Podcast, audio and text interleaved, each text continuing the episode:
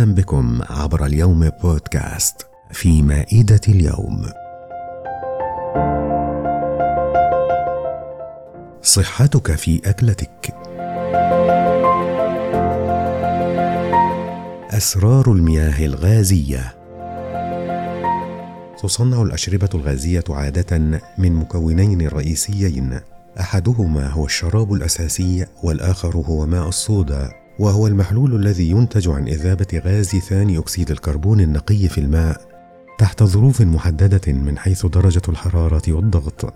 لكن تعبير ماء الصودا لا يعني وجود الصوديوم أو أحد أملاحه ضمن تركيب المحلول بل إنه يعبر عن الطريقة التي كانت سائدة للحصول على غاز ثاني أكسيد الكربون. فقد كان ينتج بطريقة تعتمد على تحميض كربونات الصوديوم أو بيكربونات الصوديوم وبسبب الاعتماد على هذه الأملاح الصوديومية أطلق على هذا المحلول ماء الصودا. وهذا الغاز يكون ذائبا في الأشربة الغازية بواقع لتر من الغاز في كل لتر من الشراب وتجرى إذابته تحت ضغط مرتفع. ولكن ما إن تفتح العبوة لا سيما عند ارتفاع درجة حرارة الشراب فإن الغاز ينطلق مسرعا من العبوة في صورة فقاعات وفوران شديد.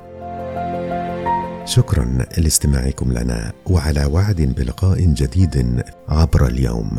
بودكاست دمتم في أمان الله.